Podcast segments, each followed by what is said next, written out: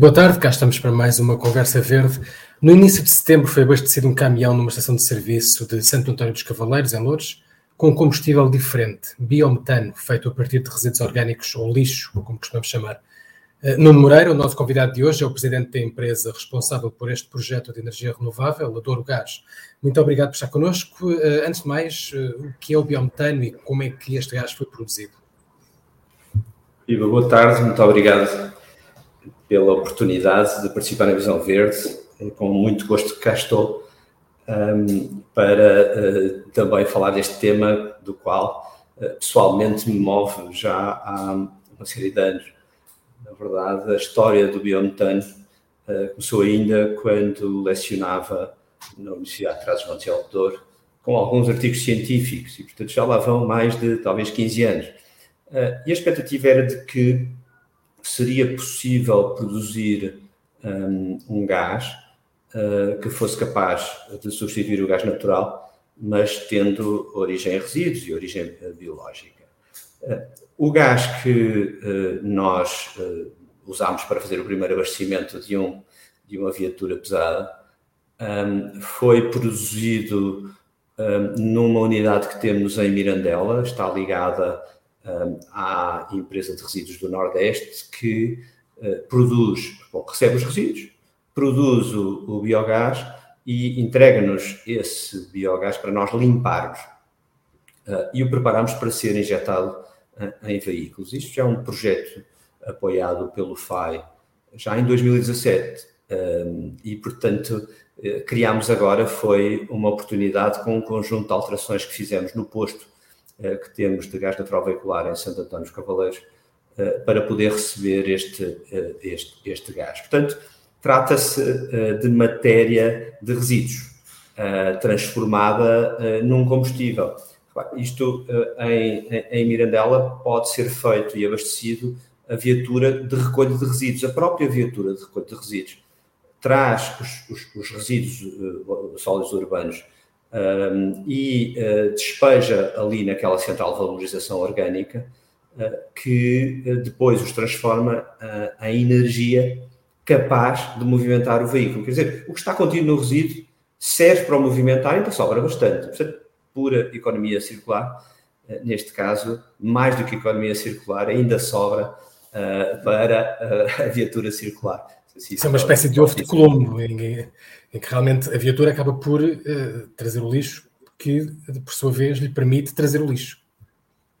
Claro que sim, uh, que lhe permite a essa viatura trazer o lixo e ainda a um conjunto grande de viaturas levar os produtos para outro lado, como uh, foi comprovado exatamente uh, com essa experiência na, da, da, da Ravi Logistics, nesse caso, uh, em conjunto com o caminhão da, da, da Scania, um, e, portanto, que neste caso a Rabi Logistics transporta-se para além de outros, mas uh, em exclusivo para, para a McDonald's em Portugal. Uh, e, portanto, no fundo, uh, os hambúrgueres foram transportados a, a, a, gás, que foi proveniente de, de, de resíduos, resíduos esses que alguns dos quais também sobraram dos hambúrgueres. E, mais uma vez, economia, economia sim. Do ponto de vista químico, o, o, o biometano, este biometano, é muito diferente do gás natural?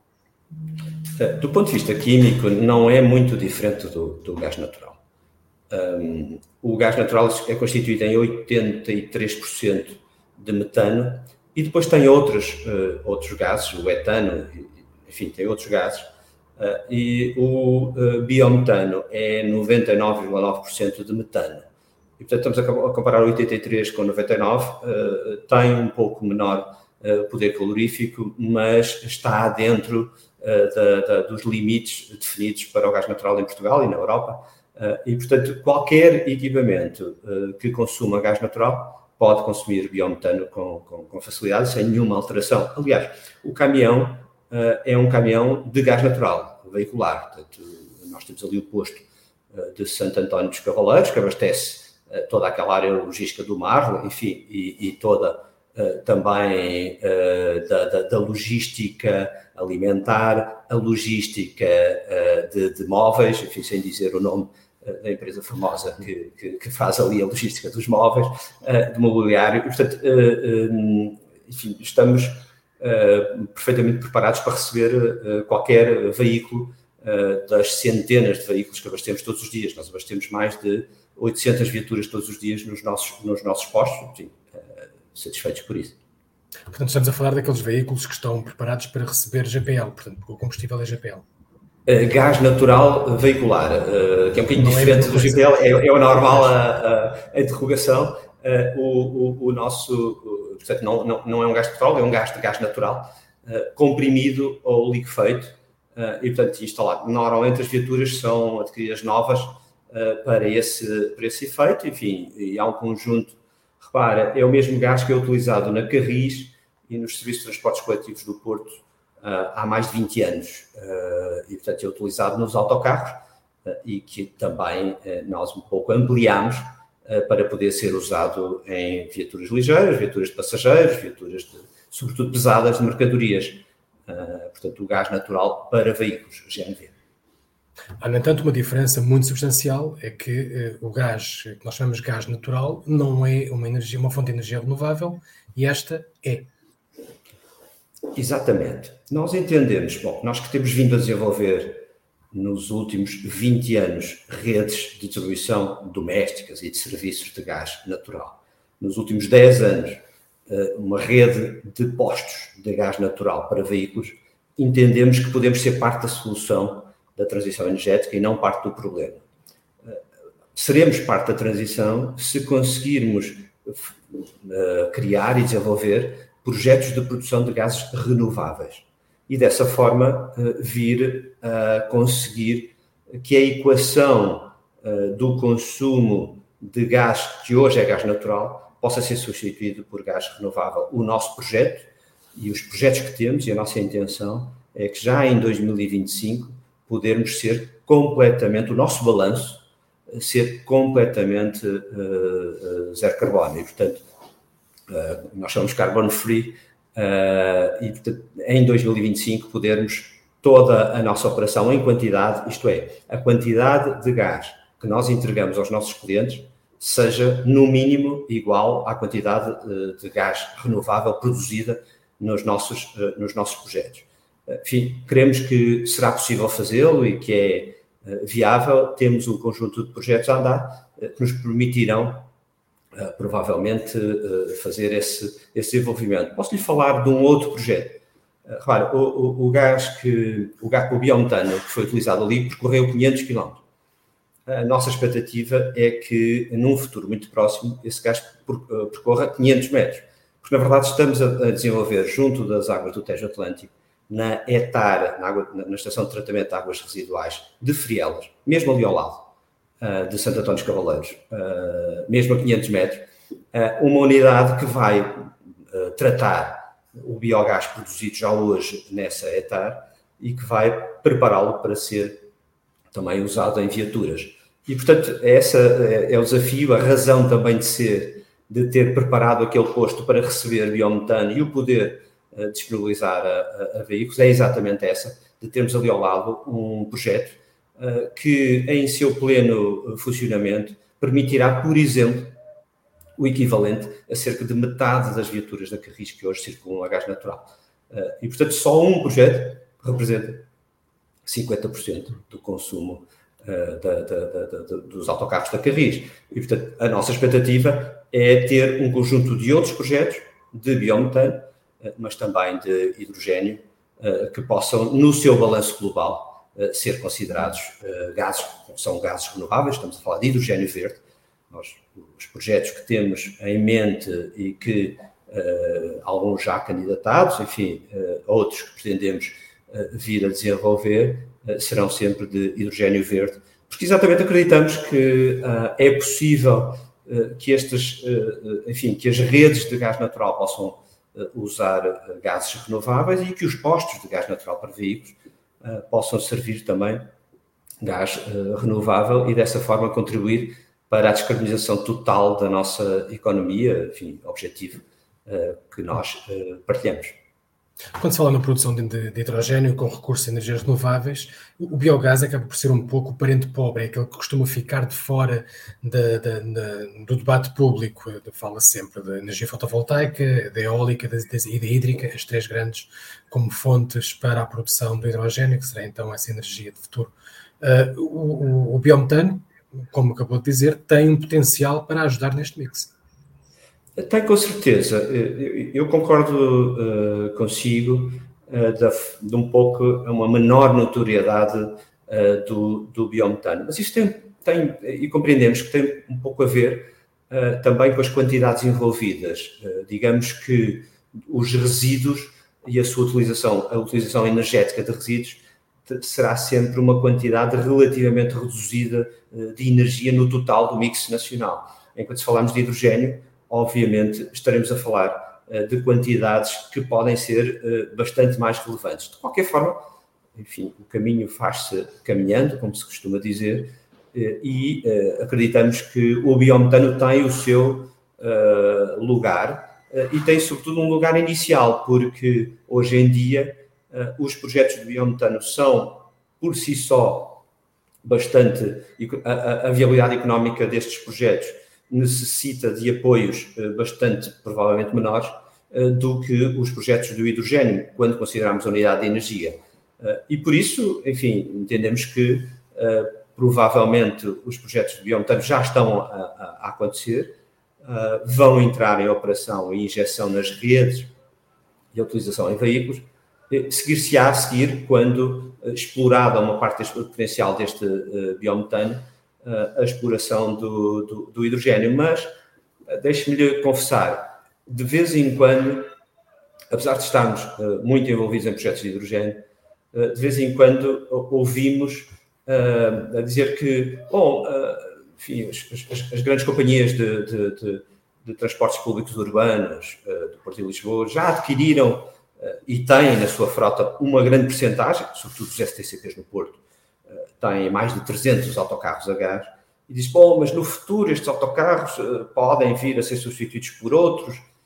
Nós dizemos: Bom, não é necessário, uh, uh, não é necessário ser substituídos por outro, basta que o combustível seja substituído, como nós queremos fazer. E, portanto, estes autocarros, num futuro próximo, serão tão menos poluentes, tão menos carbónicos, como qualquer outro, utilizando energia elétrica renovável, utilizando hidrogênio renovável, porque este gás será renovável. E, portanto, acreditamos que tem uh, o seu lugar e, sobretudo, numa frota nova uh, que existe, que está a ser utilizada. Enfim, a frota, tanto do, dos STCPs como da Carris, uh, tem poucos anos, vão estar disponíveis muitos anos e, portanto, e vão utilizar, com certeza, este, este, este, combustível, tão, este combustível tão necessário. E, portanto, acreditamos que cada um tem o seu lugar. Isto significa que uh, o, o biometano não é uma fonte de transição, é uma fonte para manter. eu não tenho nenhuma dúvida disso. O gás natural é uma fonte de transição, o biometano não é uma fonte de transição, pelo contrário, é uma fonte que se pode vir a explorar com mais vigor uh, ao longo dos anos. Imagine que, do ponto de vista do, das capacidades tecnológicas, conseguimos eh, extrair eh, biometano de resíduos florestais. Já existe essa tecnologia, é um pouco mais difícil do ponto de vista económico, e a equação económica é mais difícil, mas enfim, nós temos estudos e temos avançado com até algumas universidades do ponto de vista de virmos e estarmos atentos que a evolução tecnológica nos permita uh, vir a utilizar resíduos florestais para produzir biometano. Nesse caso, as quantidades são muitíssimo maiores e, portanto, estamos a falar de uma extrapolação de quantidades e, obviamente, da sua importância. A nossa expectativa é grande também em relação a isso, ainda que, obviamente, estamos muito atentos ao, ao hidrogênio e, enfim, a todos os projetos que possam vir a existir. A estratégia, toda a estratégia do hidrogênio refere praticamente ao longo do documento todo hidrogênio e outros gases renováveis. a legislação que saiu recente sobre que transformou a rede, existia uma rede de gás natural nacional, deixou de existir, passou a existir uma rede portuguesa de gás. Contempla o gás natural, o hidrogênio e outros gases renováveis.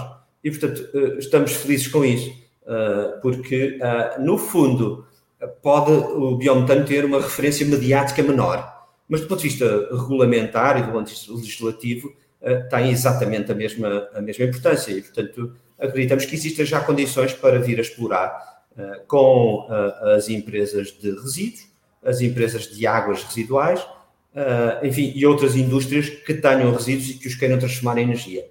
Julgamos que existe caminho para esse, para esse objetivo, enfim, estaremos atentos a, essas, a essas oportunidades, mas sem dúvida não é de transição, pelo contrário, é algo que veio para ficar e até achamos que a recuperação de energia com biometano é muitíssimo mais eficiente do que a recuperação de energia com eletricidade. Quando se coloca, pega-se no biogás uh, e se faz eletricidade, só se aproveita entre 25% 30% no máximo da sua energia. Enquanto que se for limpo para, para biometano, pode-se aproveitar mais de 95% dessa energia. Portanto, acreditamos muitíssimo que no setor dos resíduos se possa vir a evoluir grandemente para a utilização de, de, de biometano na mobilidade, nas redes, na indústria, nas casas. Também, por outro lado, acaba uh, a montante por ajudar a resolver um problema que é, nos aterros, os resíduos orgânicos vão continuar, de uma forma ou de outra, a emitir metano. Portanto, o que estamos a fazer aqui é aproveitar aquele metano e, em vez de deixar seguir para a atmosfera, vamos usá-lo como fonte de energia, portanto, substituindo outras fontes de energia uh, potencialmente poluentes. Perfeitamente de acordo. Uh, bom, de qualquer forma, é, é, não é permitido uh, libertar metano nos aterros, mas de qualquer forma, porque, na pior das hipóteses, existe sempre, uma, enfim, uma, uma chama-se uma tocha que é queimada e deitado fora para a atmosfera em CO2 e não em metano, como é lógico, não é? Portanto, as regras ambientais não, as regras ambientais não, não, não, não permitem. Um, e, uh, uh, portanto, uh, julgo, mas, mas, mas, está perfeitamente correto. A sua utilização como gás renovável é a, a, melhor forma de, o vir, de o vir a utilizar. E repare que até fecha a equação da necessidade das redes de gás. Devo dizer que eu um facto indesmentível. Hoje, a indústria portuguesa precisa das redes de gás natural. E, portanto, o, gás natural é indispensável para a competitividade da indústria. Eh, e, portanto, não, não, não existe, eh, neste momento, eh, uma alternativa ao gás natural no consumo industrial. Aliás, se não tivéssemos colocado gás natural em Portugal, provavelmente algumas das indústrias que temos não existiriam. E a competitividade depende disso. E, portanto, é natural também, então, que se faça esse esforço eh, de poder eh, descarbonizar a rede, eh, a rede de gás, com a ajuda também, obviamente, do, do, do biometano, para se poder, enfim, utilizar estas redes por muito mais tempo, porque acreditamos nós que as redes devem ser, as redes de gás e o setor gasista deve ser uma solução, enfim, para a transição energética e não um, um obstáculo. Enfim, estamos cientes de que eh, podemos eh, ajudar nessa, eh, nessa, nessa equação. O gás natural está neste momento, como sabe, a bater recordes, não só devido ao aumento da procura agora com o fim da pandemia, pelo mundo, pelo mundo todo, mas também devido às, às licenças de, de emissão de CO2 que estão mais altas do que nunca. Por causa disto, também os preços da eletricidade no mercado grossista europeu, e sobretudo ibérico, têm estado a bater recordes sucessivos o, o biometano pode ser parte da solução para este problema? Eu sei que a tecnologia está no início e, como qualquer tecnologia, obviamente, quando começa é mais cara e, portanto, precisa de apoios. Uh, por outro lado, mais tarde ou mais cedo, uh, este problema, mesmo quando agora os preços voltarem a baixar, vão com certeza voltar a subir mais tarde e, portanto, isto pode ajudar, de certa forma, a compensar essa flutuação. Luís, eu acho que há, há, aí um, há aí um caminho ainda a percorrer do ponto de vista, como lhe dizia, das quantidades seria presunçoso dizer que no curto prazo eh, as quantidades de biometano que serão produzidas eh, farão alguma influência no mercado. Não, não, não farão. Portanto, eh, estamos a falar de pequenas quantidades que são significativas no consumo dos, dos, dos, dos veículos, mas que no consumo nacional, infelizmente, ainda não são eh, não são significativas. Daqui, provavelmente, alguns anos, depois de se desenvolverem 100 projetos eh, de, de, de biometano, que é possível eh, desenvolver em Portugal.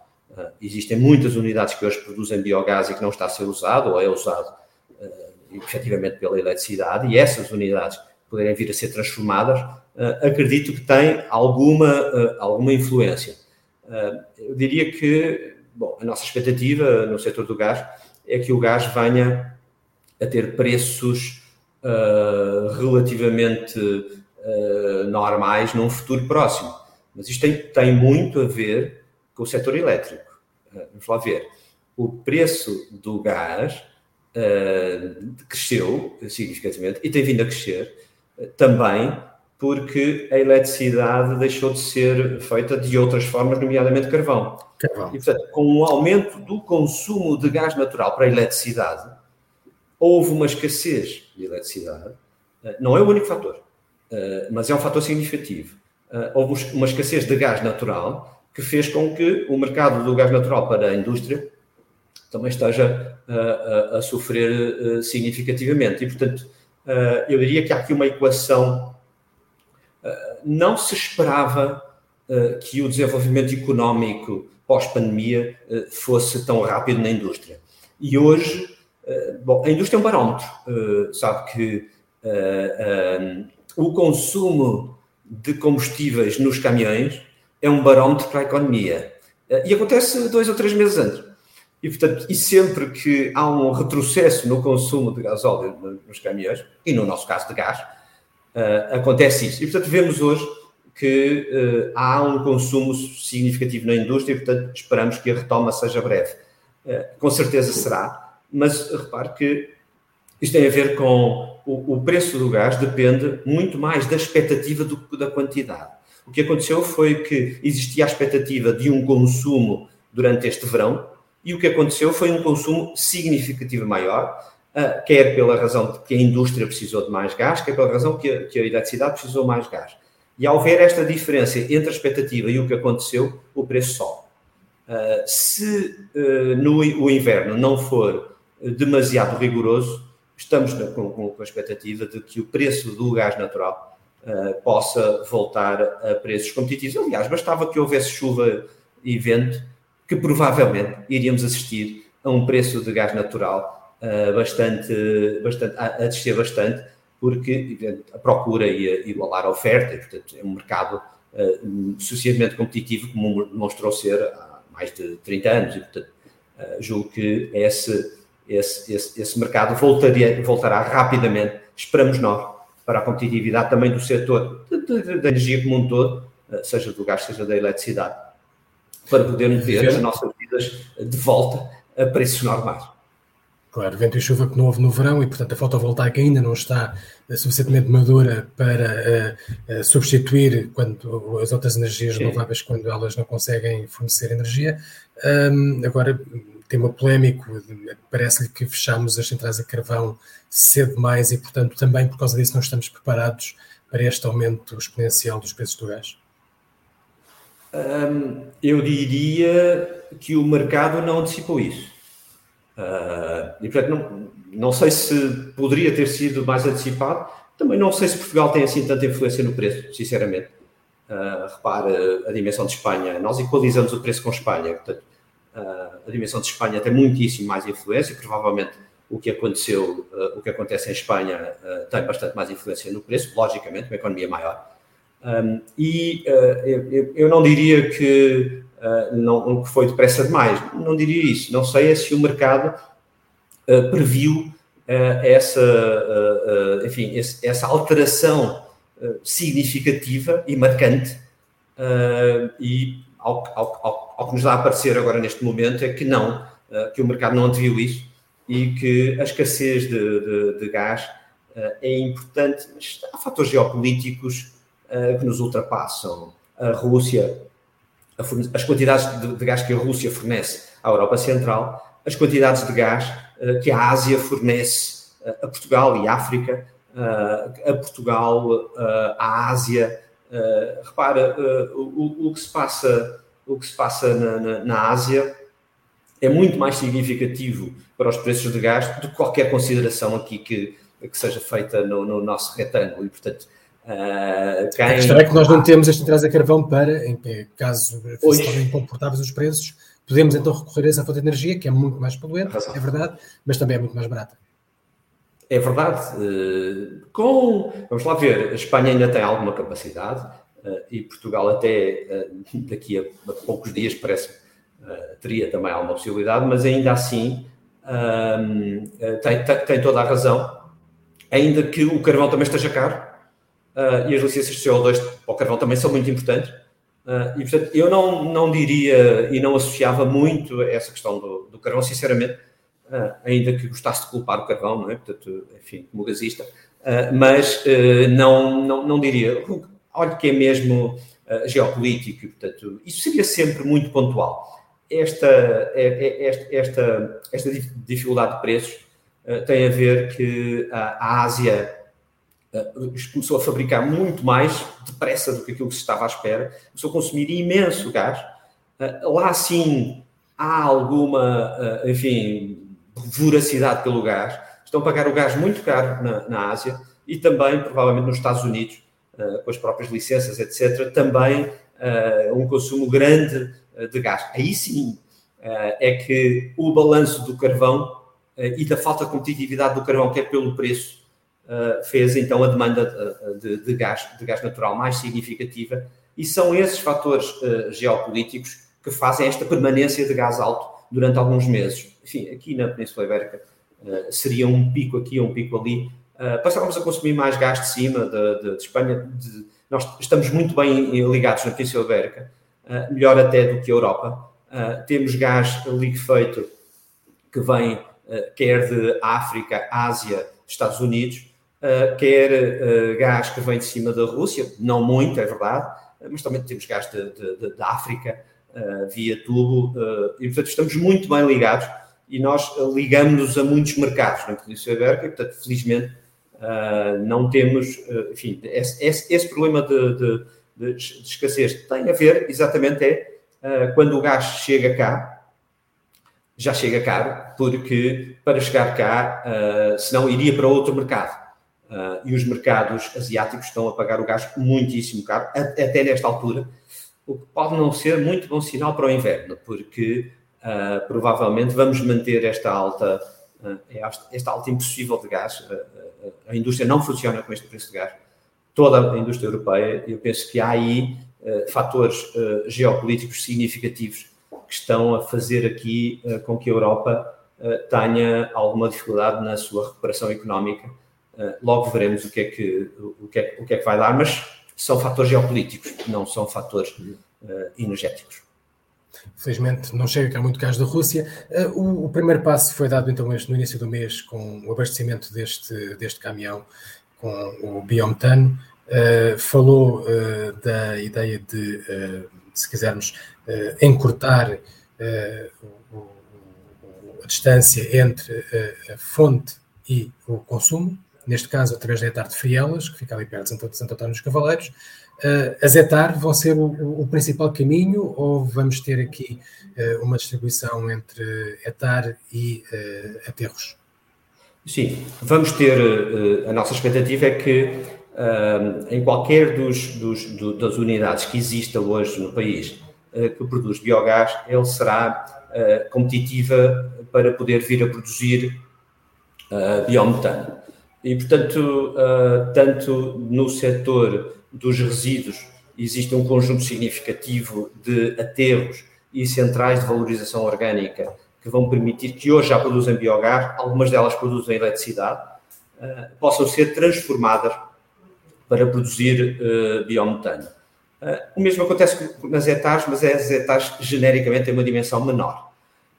E, portanto, só as etares maiores, com grandes, enfim, com grandes populações, é que tem o aproveitamento do biogás, as outras não são, são por arejamento e, portanto, uh, os resíduos são uh, tratados uh, por arejamento, portanto, não, não, não há a, a captura do, do biogás, mas acreditamos um pouco nisso e também acreditamos em alguma agroindústria que possa vir a ser utilizada.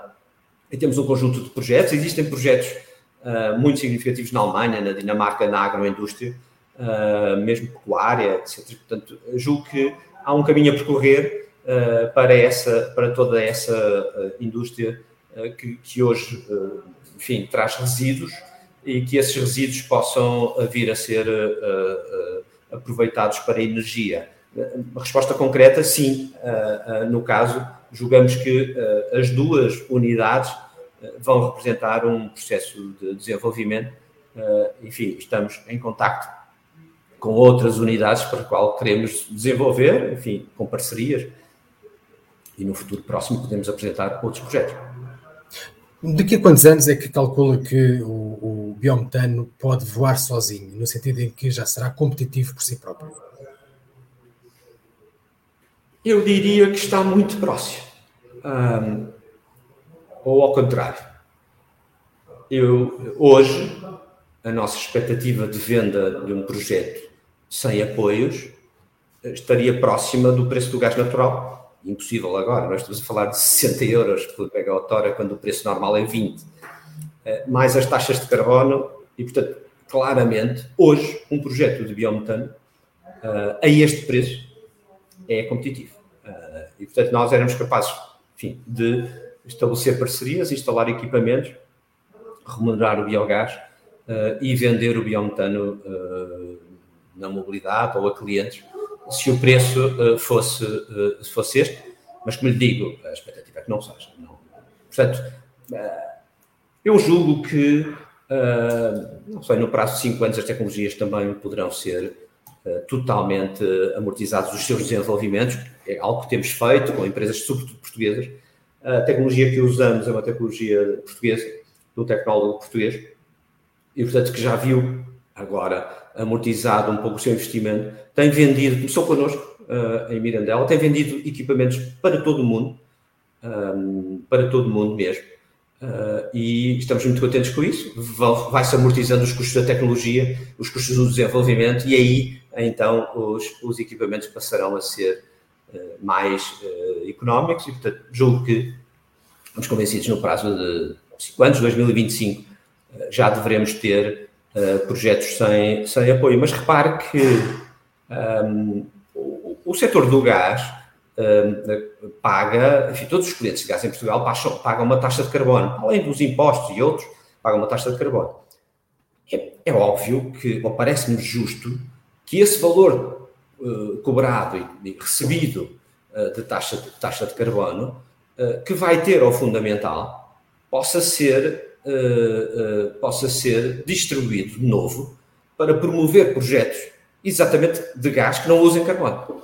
E, portanto, ah, julgo que uh, o, o, incentivo é para, ser, é, é para ser dado a tecnologias novas que sejam capazes de ultrapassar os desafios, os desafios tecnológicos da descarbonização.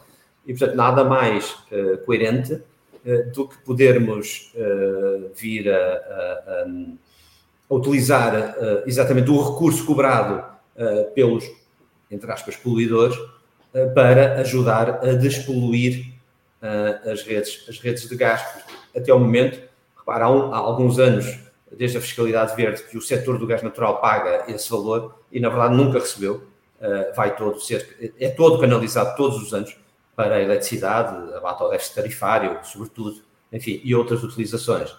E, portanto, o setor do gás também reclama um pouco uh, que lhe seja devolvido aquele esforço que faz uh, para poder se descarbonizar e fazer parte da, da, da, da, da fazer parte da transição energética.